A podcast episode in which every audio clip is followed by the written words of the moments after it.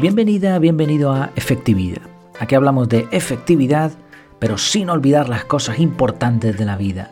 Porque ¿para qué serviría ser súper efectivos si no nos mejora la vida?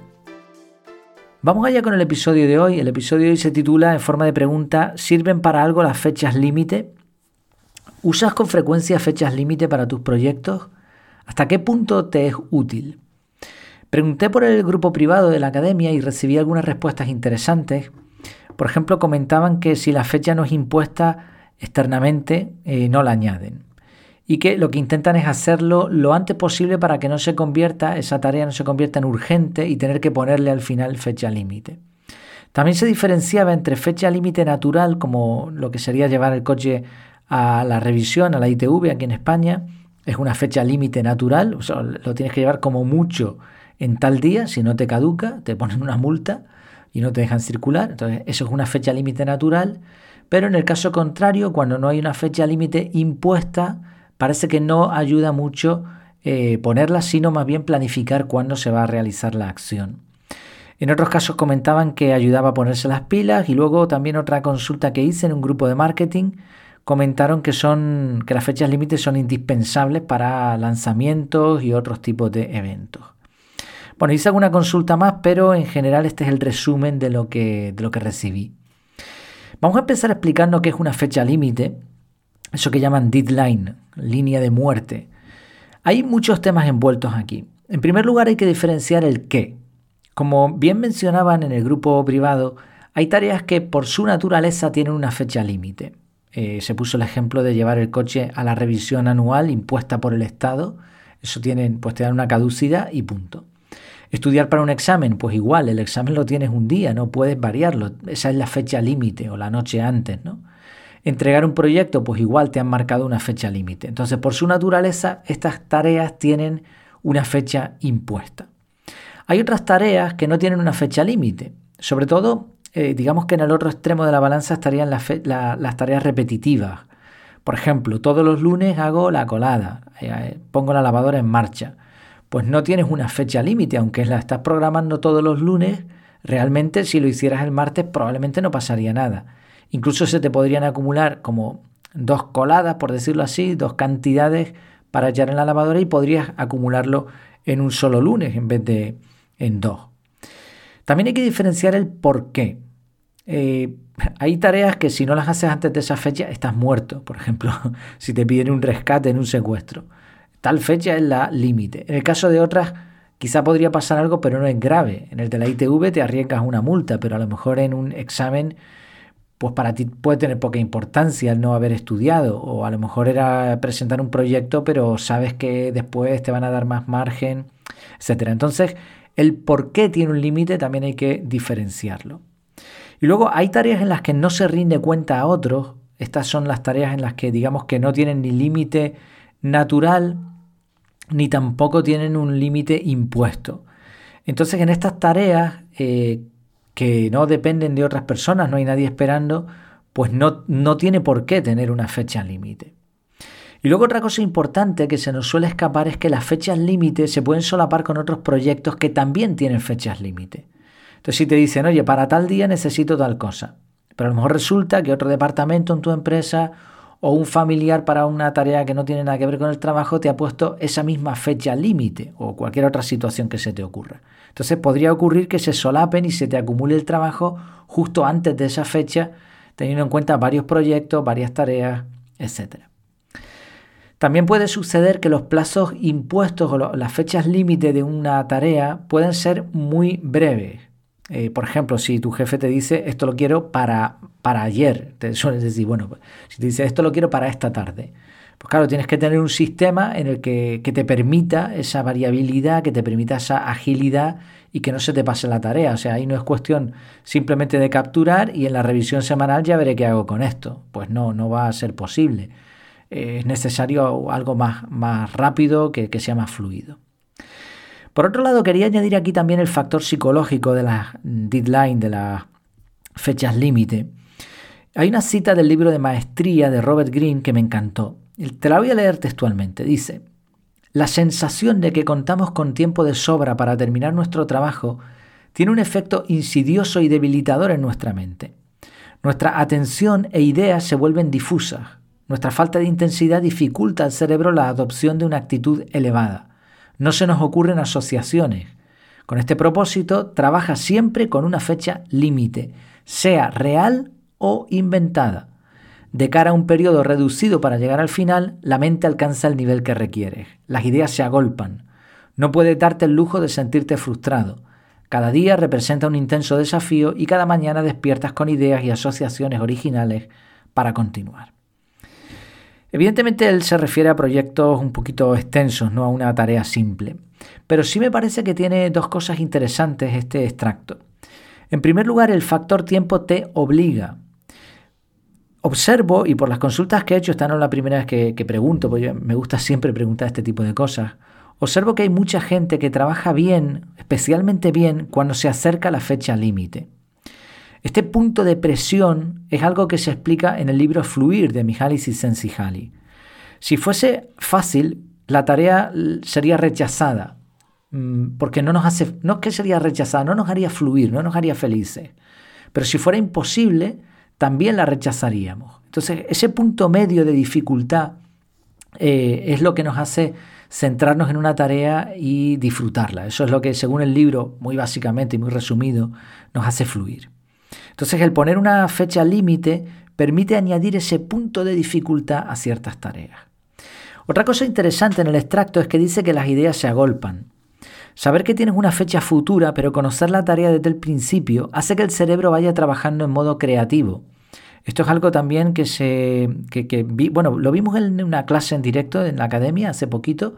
Ni precrastinar ni procrastinar. Es decir, no, no lo dejes para lo último, pero tampoco lo hagas al principio. Mm, prográmalo para el medio y así ese es el punto máximo de la creatividad, según algunos estudios que se hicieron. Eh, me parece que era Adam Grant, me parece que era el autor de esta charla TED, donde explicaba este tema eh, bastante bien, eh, bastante a fondo. Vale, vamos a resumir todo esto, vamos a darle una conclusión práctica, aterrizarlo a tierra, como le gusta decir a algunos. En principio parece ventajoso usar fechas límite. Y por eso Incluso si una tarea no tiene fecha límite, podría ser interesante inventarla, como decía Robert Greene.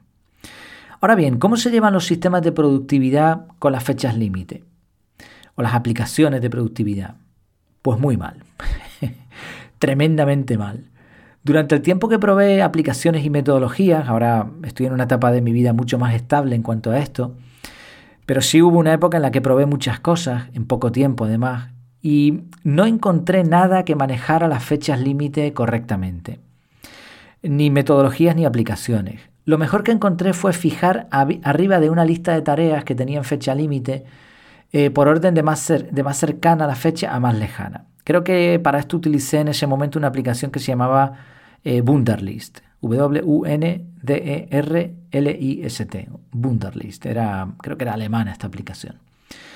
No encontré una mejor forma de hacerlo porque las listas de tareas por contexto, las revisiones semanales, el aclarado no te daba una agilidad suficiente y tampoco establecía en el calendario una fecha límite.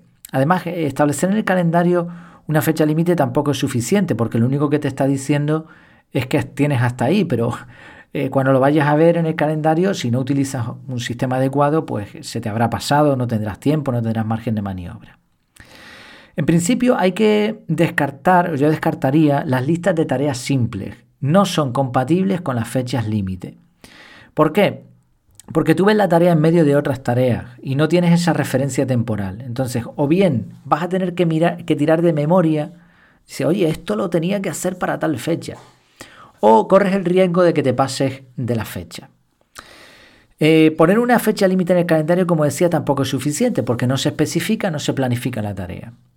Hacer la tarea según te la asignan o según te la dan o según se te ocurre tampoco es la mejor idea porque pierdes creatividad. Eso, eso que mencionaba Robert Greene de que se te agolpan las ideas.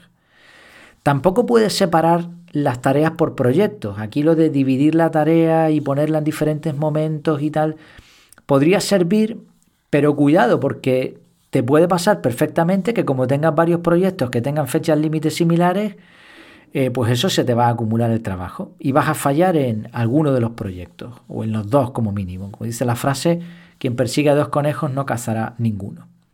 Y tampoco puede darle la misma importancia a unas tareas con fecha límite que a otras, como vimos antes, porque tendrán consecuencias diferentes.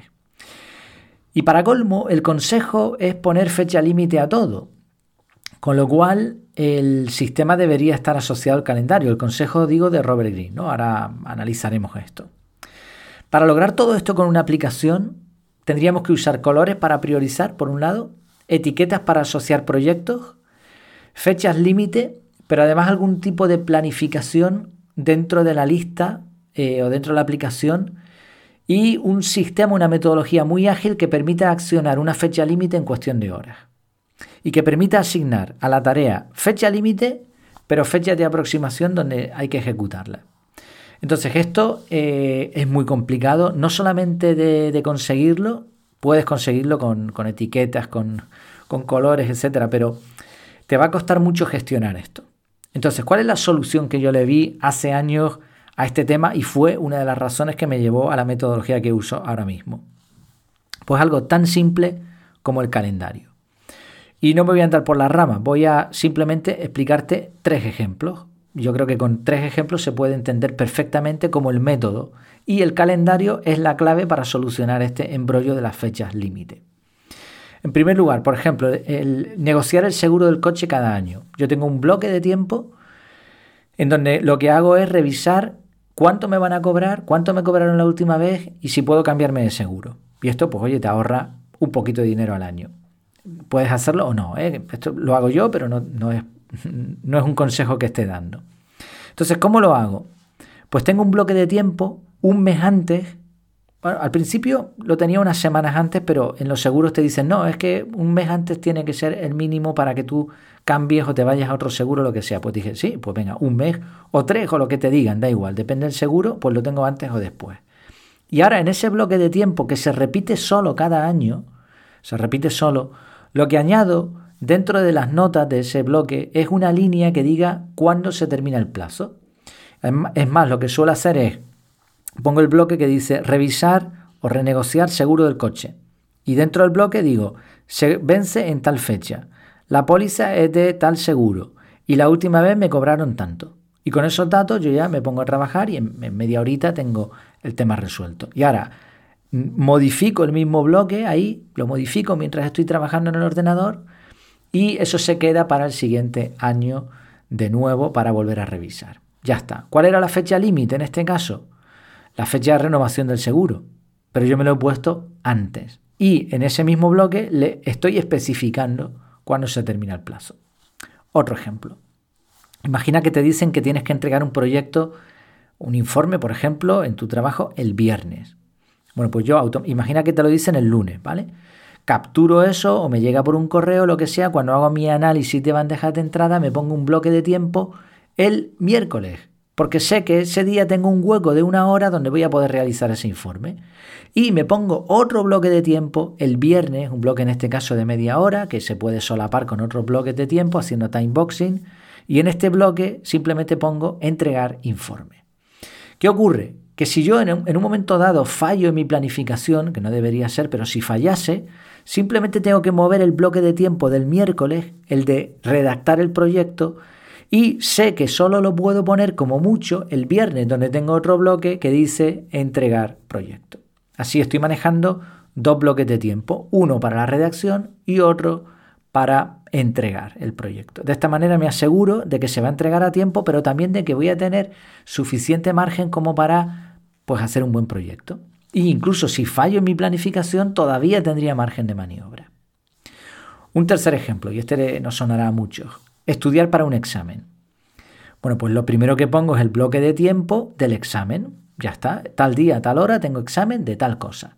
Y ahora me programo varios bloques de tiempo los días previos en donde simplemente lo que voy a hacer es estudiar. Si fallase en mi planificación, tengo varios bloques, o sea, no va a ser uno solo. Pero esos bloques de tiempo no van a estar ni muy pronto, o sea, ni mucho antes del examen, ni pegados al examen, sino los días anteriores. De tal manera que si el examen es el viernes, a lo mejor yo ya estoy estudiando desde el martes. El martes un poquito, el miércoles un poquito, el jueves un poquito. Si el miércoles fallo, tengo martes, miércoles, eh, perdón, martes y jueves, ¿no? Entonces, de esta manera, estoy planificando las fechas límite, pero también estoy planificando los bloques de trabajo. Esto cumple con todos los requisitos de lo que he mencionado antes. Por ejemplo, no se solapan los proyectos porque yo cuando voy a establecer un bloque de tiempo veo con claridad las fechas límite y los bloques de trabajo que se habían establecido. Se ponen plazos intermedios, permites tiempo para la creatividad. Y si además usas el método CAR, que es el método al que estoy haciendo referencia, el análisis de bandejas de entrada y el sistema de captura te va a permitir una agilidad tremenda. De hecho, conozco personas que utilizan el método CAR y que necesitan mirar muchas veces el correo electrónico durante la jornada laboral y se programan a lo mejor, pues yo que sé, cuatro veces, cuatro análisis de bandejas de entrada. Imagina, eh, a, media, a primera hora de la mañana, a media mañana, a última hora de la mañana, a primera hora de la tarde, a última hora de la tarde, por poner un ejemplo. Cinco análisis de bandejas de entrada. Entonces eso te da un margen de maniobra tremendo, una flexibilidad para que tú puedas programarte incluso en el mismo día algo que te ha entrado y que necesites hacer porque la fecha límite es inmediata. Al analizar este tipo de, temas complejos, porque hoy ha sido un episodio bastante técnico, espero que valioso por los ejemplos y por lo que he explicado, eh, me convenzo de que el método CAR sirve para este tipo de situaciones. Por eso a mí me está funcionando, por eso le funciona a otras personas. Y incluso aunque a veces descuido la técnica, porque yo no soy perfecto ni mucho menos, o aunque vengan cambios en la vida, el método sigue funcionando con fluidez. Intentar manejar fechas límite con una aplicación o con un método que no contemple este tipo de detalles eh, te va a llevar a no planificar bien esas fechas límite, esos eventos y a que se te pasen con mucha facilidad o que llegues muy tarde o muy pronto. Ahora bien, una nota de advertencia final. ¿Hay que poner fecha límite a todas las tareas? Pues evidentemente no. Y aquí eh, le doy la vuelta al consejo de Robert Greene. Algunas lo requieren por su naturaleza, otras están impuestas y aceptamos la imposición, pero para las tareas que solo dependen de nosotros, solamente utilizaría fechas límite si son importantes. Para algo muy importante, aprovecharía este poder de la fecha límite, para cosas sencillas no. ¿Por qué? Pues muy sencillo, porque las fechas límite te van a dar ese plus, esa, no te vas a poder dar permiso de frustrarte, de decir, no, hoy no tengo ganas, no, te van a obligar porque tienes una fecha límite y ahí el cerebro se pone a trabajar. Pero esto es agotador también por otro lado, entonces no puedes usarlo constantemente para absolutamente todo. En muchos casos, tareas que yo me programo, pues simplemente las programo en un momento dado, sean repetitivas o no, y si hay que moverlas se mueven, pero no tienen una fecha límite. Incluso la metodología CAR, si veo que una tarea eh, tengo que moverla porque no he sido capaz de realizarla cuando me había planificado y me ocurre varias veces, pues a lo mejor es el momento de descartarla. No solo no ponerle fecha límite, sino descartarla definitivamente. Pues espero que te hayan servido estas ideas, que hayan sido útiles y bueno, ya me contarás también qué te parece esto de las fechas límite, por si también quieres comentar cómo te ha ido a ti. Muchas gracias por tu tiempo y por tu atención. Espero tus comentarios en el grupo privado o en efectividad.es barra contactar. Hasta la próxima.